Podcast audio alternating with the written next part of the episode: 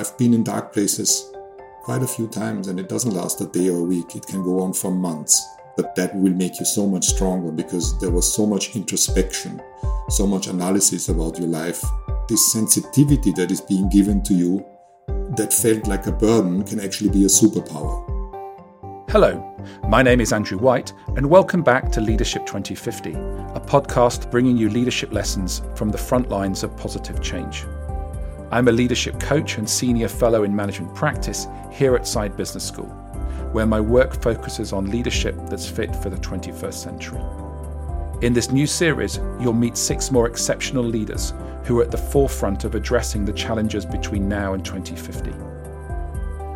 In this episode, I'm in conversation with Toto Wolff, the CEO, team principal, and co-owner of Mercedes-AMG Petronas Formula One team. Toto shares the secrets to his success, and he talks openly about overcoming childhood tragedy, the need to show weakness and admit your mistakes, and how sensitivity can be a superpower. I began by asking Toto to tell us a little bit about his journey to Formula One.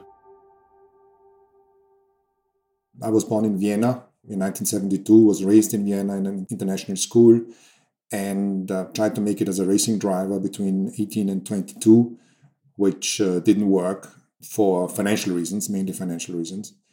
My wife says it's actually of talent reasons, so we clearly disagree on that one. But I went into venture capital afterwards and did that for 20 years and combined in my mid-30s, the investment activity with motor racing, and invested in a rally team, then in a touring car team. Ended up with a minority stake of up to 20% in a Formula One team called Williams. And by 2012, the CEO quit, and I ended up in an executive position for the first time in my life. So before, I would only be either non-executive or just a shareholder, so it was easy because I could comment from the sidelines, the kind of guy, I know it better, but never run it in an executive position. And 2012 was actually quite a successful year. It was the last victory for Williams. And by the end of 2012, Daimler asked me to assess why their team wasn't performing to their expectations. And I, without wanting to badmouth anybody from Mercedes, started to look at the structure and came to the conclusion that there was a disconnect between Stuttgart and the team in UK. And they offered me a job then and said, well, we'd like you to be the team principal and chief executive officer and also the head of all our motorsport activities. And that was a nice challenge, but I felt I was a shareholder in Williams and didn't want to give that entrepreneurial side up. And so they came back and said, we've actually just bought back a stake from a sovereign fund investment company from Abu Dhabi. Would you like to buy that? And this is how I ended up in the Mercedes team with a third shareholding. And today it's three equal shareholders, 33% Mercedes, 33% Jim Ratcliffe and Ineos, and 33% myself.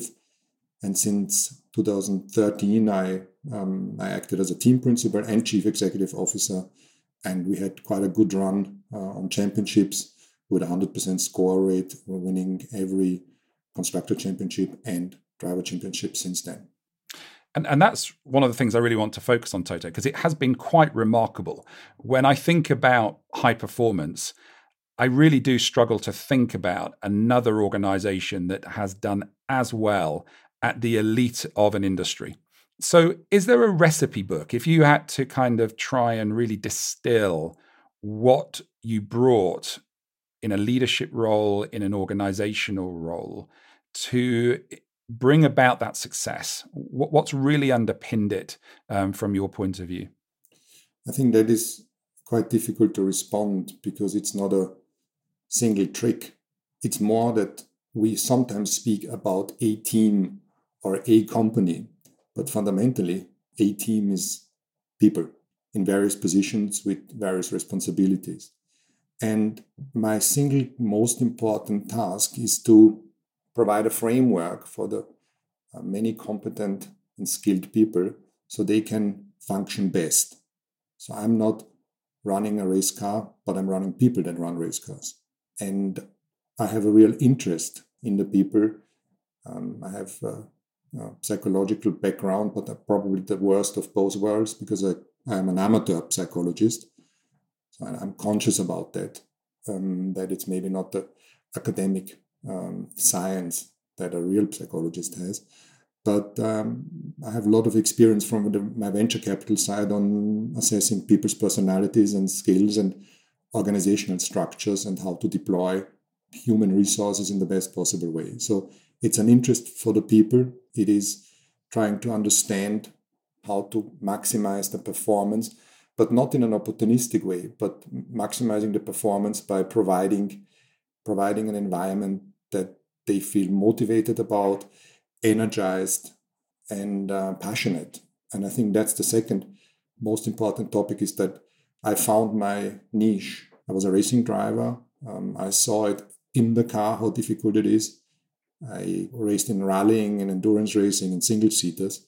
So I can probably filter the nonsense out from what really matters. And I was in finance, which is a large part of the team because we are a business that is generating more than $550 million in revenue. And I think you need to have the competence in your area.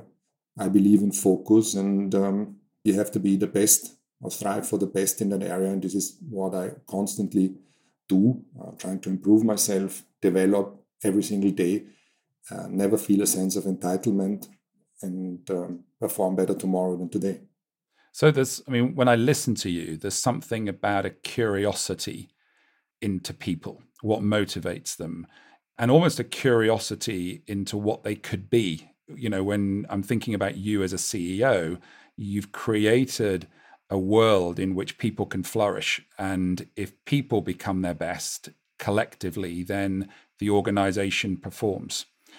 So there's something deeply psychological, as you say.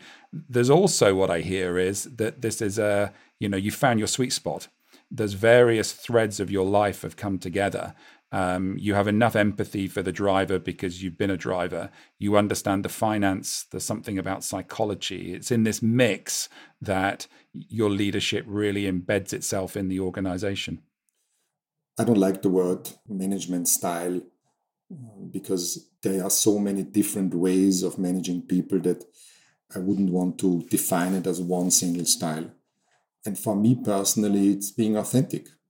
If you're not authentic, there can be a conscious realization of your audience that there is something not right, and there is even an unconscious side where people without the, let's say, intellectual capability will say, I don't like that person, or I like it.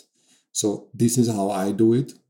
I see the team as my tribe, including the drivers. I will defend them whenever I can. And I take it quite personal when things go against us, while always trying to keep rational and logic. Mm. But it's just the interest for the people. I love spending time with key decision makers. I love spending time with staff that contribute to the performance or don't, and try to find out why is it that they are not, because what can I do? Fundamentally, it's my responsibility when somebody doesn't perform. And by optimizing the setup or their framework, there's so many ways of optimizing that by trying to understand the person. That is not only benefits like money or power. There could be internal recognition or the fact that you want to be externally recognized, have more free time for your family or your hobby. And you can actually break that down into many other things. But you can only do that if you know the personalities. And what I demand from my leaders, that they do the same within their departments and further down. And this is a culture that takes time to implement, and that we have really achieved with all the support of everybody in the organization. Mm. And I don't want to put words in your mouth, but what I heard was getting to truth, getting to honesty quickly is the way you get through problems. If something goes wrong, being authentic about it, being honest about it, having that no-blame culture that some people speak of, allows you to address it, allows you to then bring about transformation. And it's the transformation that then leads to the performance. Yes, and that's the tricky bit, because you can put it on a PowerPoint and say, we want to empower, or we want honesty within the organization so we can actually solve the problems. But you need to live it every day from the top. I need to objectively show my weaknesses and the mistakes I make.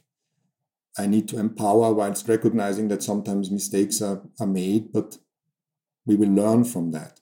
This is one of the key things which I'm really trying to bang the drum a lot, because at the end, many leaders are control freaks and micromanagers. But I think the first step to break it down to a more positive and working environment is to recognize that you are. And fundamentally, if you hire the right people and you develop them, you trust them, you start to empower them. And we try to define in the board the key targets. And we utilize a sentence from a Spice Girls song that says, "Tell me what you really, really want." So we are telling them, or I am telling them, what I really, really want. But I leave it to them to solve the problems and take the decision their way. I'm there as a sparring partner, as a sounding board, as the judge in a court. And I'm involved into many decisions, but sometimes just as a listener. I love attending technical meetings where probably my background is not enough to understand the detail, but I'm still there. I like to listen. I enjoy looking at the dynamic in the room, what happens, and take conclusions from that. So micromanager and control freak doesn't interfere into any decision, but knows everything that happens in the organization that is important. Mm. And so much of what you're saying, to my mind, is about who you are, your values, your worldview, and that's formed by experiences in life. So can I kind of take you back? When you look over the course of your life, have there been specific incidents that have really helped shape and form you, that have, created some of the approaches you're now deploying, and have formed your worldview, formed your values? Yeah, I had probably a difficult childhood and teenage years. But then in a way, everybody will have their story and will perceive it as difficult. But in my case, that is my personal perception. My father was very ill from an early age and died at 39 from a brain tumor that kept us suffering for 10 years. At the worst of all worlds, because I was educated in a private school, money was never really enough to pay the fees. But I saw wealthy kids and their lifestyle whilst not having anything near that. And when my father became very ill, I remember thinking, I just want to be responsible for myself. I don't want to be any more controlled by a parent or by an uncle or an aunt, but I want to take decisions for myself and for my sister and my mom. So very early on, probably at the age of 12, I felt that I was leading the family. And that's the way I started to take decisions that could have quite some outcome. So that was the second lesson. Then in motor racing, the brutal honesty, the stopwatch never lies. You're either good enough or not. And everything else you can say at a press conference if you're a politician and find explanations, but this is not how the sport functions. It will be straight into your face. And every commentary is just makes no sense. You just need to improve yourself. And I think these ingredients helped me to become who I am. I absolutely dislike internal politics. I will find out if you bullshit me. Integrity, loyalty, and not dealing in lies is key for me. And if somebody doesn't fit into that framework of values, then there is no place in the organization. And even for the genius jerk, we're not a team of superstars, but we are a star team. So you need to fit into the organization and play with everybody. And one of the challenges I can imagine you face after being so successful is, in a sense, the renewed ambition, the renewed drive. I'm not suggesting you've done this because the evidence is to the contrary, but in some companies, they almost get complacent. But I think for anybody, once you've achieved so much, you have to find it again. You have to wake up tomorrow and find that passion and that drive. So are there things you're doing differently now to maintain that success that are different from what you did at the beginning when you came in and in a sense initiated the journey that you're now on? I think it's clear that if you're lucky enough to rely on an organization that is skilled, you start winning. And obviously, the drive is enormous at the beginning. You want to, in our sport, you want to win races, championships. And once you've won, you want to demonstrate that you haven't been a one-time wonder. And then we are also pretty lucky that regulations were changed in order to change the packing order. So that motivated us. And every single year, we're trying to define objectives that are important for the company, the department, and the individual. It's quite difficult to say this is the EBITDA target which we are trying to achieve. What is in it for the people below? Why is an EBITDA target important? Because it may have a financial benefit, but financial benefits are one thing, you get used to them pretty quickly. So there must be more about those targets. And leaders often forget that the ones that actually bring performance are not only the ones that are highly visible and at the top of the food chain. And therefore, it's dangerous to say, okay, what do I want? I want more money. I want more power. I want more recognition, a better car, a nice lifestyle. Well, I am not important. I need to understand that everybody in the organization wants to achieve things and wants to be motivated and tries to have the right objectives. So we need to find out what that is. And if we are successful in finding out what the objectives are in the organization from the people, then you are one step further and you can describe those objectives, discuss them. And we do that every single year. We spend days of discussing these. We write them down. We reshape them. And they end up on a laminated paper that everybody has in their briefcase or in their backpack. And you look at them often if you look for your laptop or your iPad. And having the objective is ultra important. You need to develop a blueprint for it, because if you can't see your target, you won't reach it. Yeah. So there's something, it sounds like you spend a lot of time working with people, working with teams, and understanding how objectives cascade down from the win right the way through to what it means for each individual. Can I, just bring in a theme that's been going on in the world at the moment around mental health? And in a sense, performance, if performance is the right hand, then our mental health or our well-being or our resilience is the left hand. And we're not robots in that sense. Have you seen the need to bring more care in for people? Have you seen the need to look after people, have practices like meditation or mindfulness or yoga or, the whole plethora of different interventions? Have they started to have a relevance in your world? They do, because they are close to my heart. There was a phase in management where it was all about working the long hours, being the first in the office and the last out. Work with a baseball bat and drumming it into people. You needed to, just perform, nothing else. And people cracked. But it was impossible to actually speak up about that because it would show a weakness. You became stigmatized with mental health issues. So many people suffered quietly.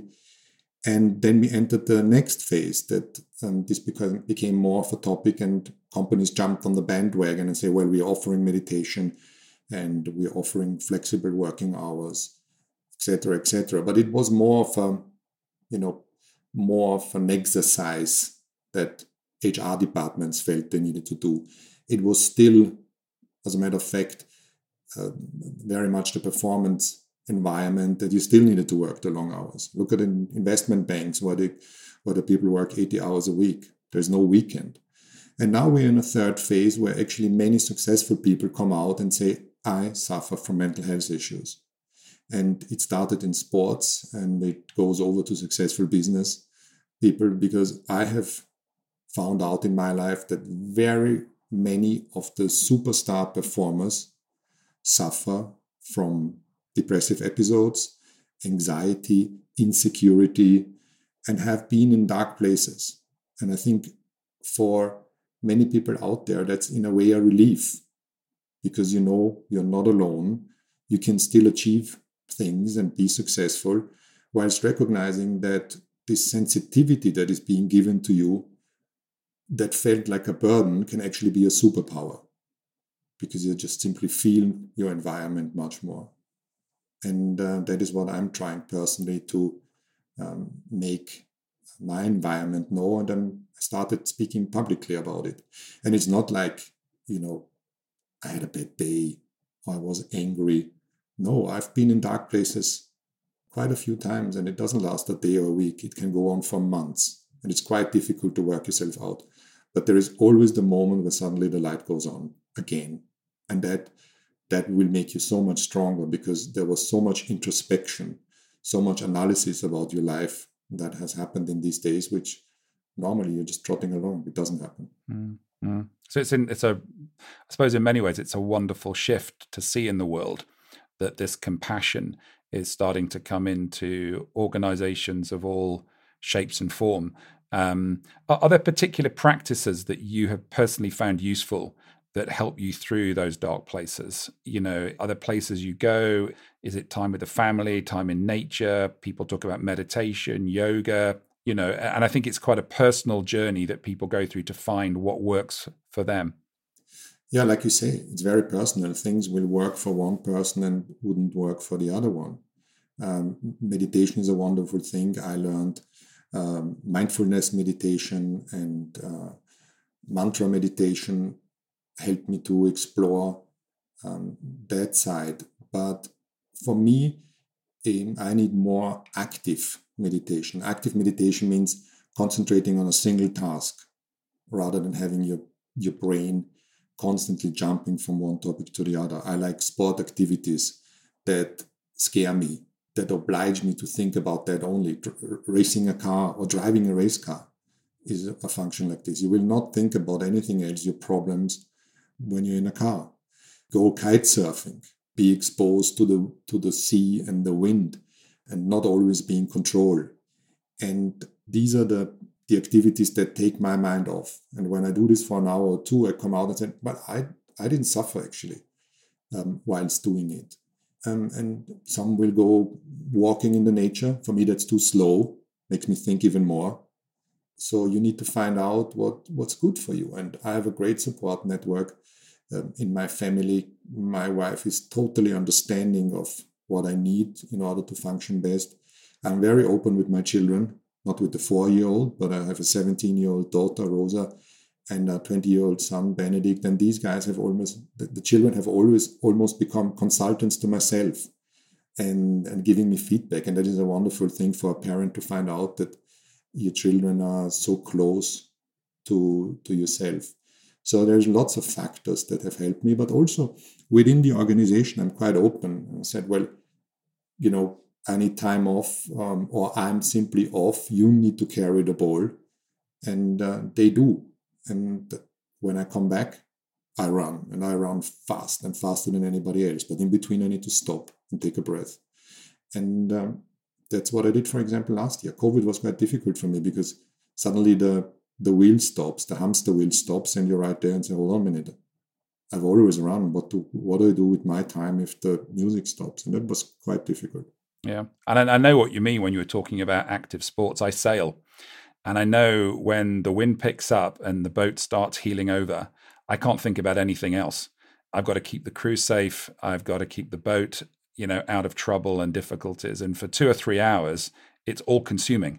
And no matter what I might be worried about or thinking about before I'm sailing, that becomes, it's almost like a hard reset in some ways, in terms of moving into a completely different environment. And so I can, you know, I'm similar in that, you know, I enjoy that spike of adrenaline to kind of, you know, give me a different perspective. But, you know, that is exactly what mindfulness is. Mm. Mindfulness means being focused on a single task, have your thoughts and emotions focused. And some people do that by transcendental meditation. Some other do it in a different way with a mantra or concentrating on your breath. Another do it like you or I, doing something that, you know, without being in the moment without having your mind sharp and focused, you will trip over. Mm. And that could hurt or could be embarrassing. Yes. So that is mindfulness. Yeah. So just final set of questions really on the future. And there's, Formula One is high profile. A lot of people look at it. We've got big shifts going on in the world around the internal combustion engine and carbon. You've been at the heart of some of the debates around Black Lives Matter. How do you see the sport evolving? What do you see the challenges it faces, when you think about the next 5 to 10 years? It's clear that the environment suffers. And if we don't stop polluting the world, the next generation will pay the bill. And most probably, things will not be recoverable. And I think we have a huge responsibility and obligation to reduce our greenhouse emissions. And the car industry, whilst not being responsible for huge amounts, we're talking low single-digit numbers of emissions, can lead the way with a technology shift. And the big auto manufacturers have all transitioned into an electric vehicle environment because they were obliged to, because the markets simply paid a big premium to EV manufacturers, starting with Tesla. But you can see today with some of the other competitors like Lucid or Rivian. Today I read that Rivian has the market capitalization of Volkswagen whilst being a startup. I don't think they have made one single car drive out there. That means if you're managing an auto company, a traditional auto company, you have no choice. You need to get into this area. And it's what your shareholders will be asking from you, because it is what we need to do. Help to transition from the current energy sources into new sustainable energy sources. And I think what's happening in real life is that in an urban environment, in the developed countries, we will drive electric vehicles within a few years. The infrastructure will be there, supercharging and being able to commute from home to home or from home to work and plug the car in. But there will be many areas, rural areas or underdeveloped countries, where internal combustion are going to play a big role for a long time. And probably that's the majority of all cars. There will be industrial machines and equipment that will run on diesel or will run on conventional fuels. And what Formula One is doing is actually helping that energy transition. Since 2014, we have the most efficient hybrid engine in the world. We haven't been very good at communicating this, but today we have thermal efficiency of over 50%. That means everything that we put in a car in terms of fuel, up to a percentage of 50%, propels the car forward. No other car or no other industry has that. And now we're just going into the next phase and introducing 100% sustainable fuel from green sources in 2026. And we will fuel our cars with that sustainable fuel and help the energy transition in everywhere. So we do hybrid on a very high technical level, and we do sustainable fuel that will find their way into hundreds of millions of cars with conventional internal combustion engine. And that is a big role that we play. The technology will be groundbreaking for use. And then who knows what happens in 2030, whether we switch to electric propulsion, 100% electric propulsion or something else. You just need to be open-minded about technology. It's very much a role you play in Formula One. Above and beyond entertaining us through the racing, you're also the place of innovation. And so much comes from you in that respect as well that contributes to the wider industry. So Toto, thank you for all of that. I want to end my bit with what I call 7 quick-fire leadership questions. So the first of which is, which leader from history inspires you most? I haven't really found a single person that inspires me most. I'd rather pick certain attributes from a person's character or achievements and almost make the perfect avatar. That becomes a role model for myself. Okay, so that would apply to today as well as historically as well. Absolutely. So the third question, moving on, is there a book that's had an impact on you? Yes, although I'm not very good with finishing books. There is many books that I enjoyed reading, maybe not to the end. One book that inspired me most, or a book that I learned most, was The Art of War, and the learnings from crisis and wartime and the application in the real world, whether for a sports team or a company. And I was lucky enough to have worked with Stephen Bungai, who did the book, and talk about our team. We had him in various offsites, and that was a great experience. And you know, you've answered this to some extent already, but you're obviously promoting people. You're putting people into leadership roles. Are there one or two things that really stand out in terms of characteristics that you're looking for? Most important is whether a person lives to our values. In a sense, I feel if somebody has the integrity to fit into our organization and buys into the values. Obviously, the academic background or the competence and skill are important, but more the personality.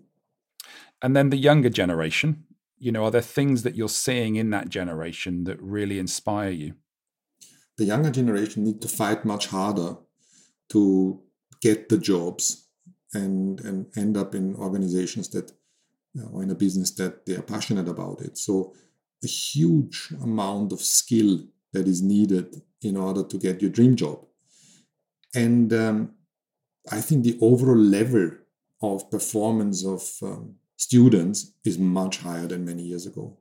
When I go through our campus and I see lots of new faces, young faces, I see the drive, I see the motivation, I see them enjoying the opportunity that was given to them, not only to work in Formula One, but to work for Mercedes, for this almighty brand, for a successful team where they can learn from the senior leaders. And that is something that just gives me pure joy in seeing the power of that group. Yeah. And when you think about the future, what makes you hopeful? Well, you always need to be hopeful about the future. And I think we, in terms of the sustainability, I see there is strong push from many of the leaders in order to change things. And this is a first initial step. I think that industrial countries that are not in the developed world, we need to give them enough scope to actually transition their energy consumption into more greener solution. And we just need to accept that it doesn't happen from one day to the other. And in terms of our sport, we are at an all-time high. Our audiences have grown, our revenues have grown. We have tapped new fans by Netflix and other activities. Our social media channels are literally exploding. And we have a tough fight on the track, which is exactly what the sport needs. Personalities, drivers, team bosses that fight hard in order to win. And so Formula One is really going from strength to strength. You know, there's this side of me that is the dominant side, that I want to crush the opposition and win every single race and every single championship. But then there is the business side that says it is probably not realistic to win every single championship until I decide to quit the sport. There's not many teams that won a world championship. There's not many that have repeated it. And we are the only one that has won 7 times in a row.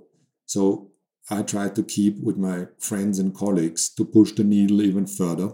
And we have more challenge. We need to fight tougher, and one day somebody else is going to be there and win a championship. But that's good for business. Yes. So I'm trying to explain a loss to myself with the upside on the business side. But that part of me hasn't actually won about the competitive me. Yeah. And then finally, where do you go for inspiration and renewal? This is spending time with my wife and my children. Mm.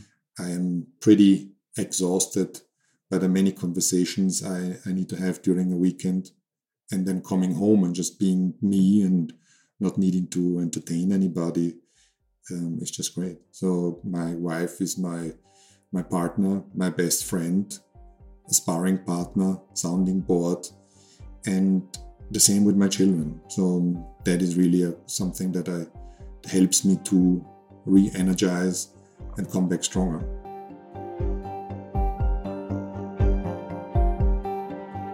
Many thanks to Toto Wolff.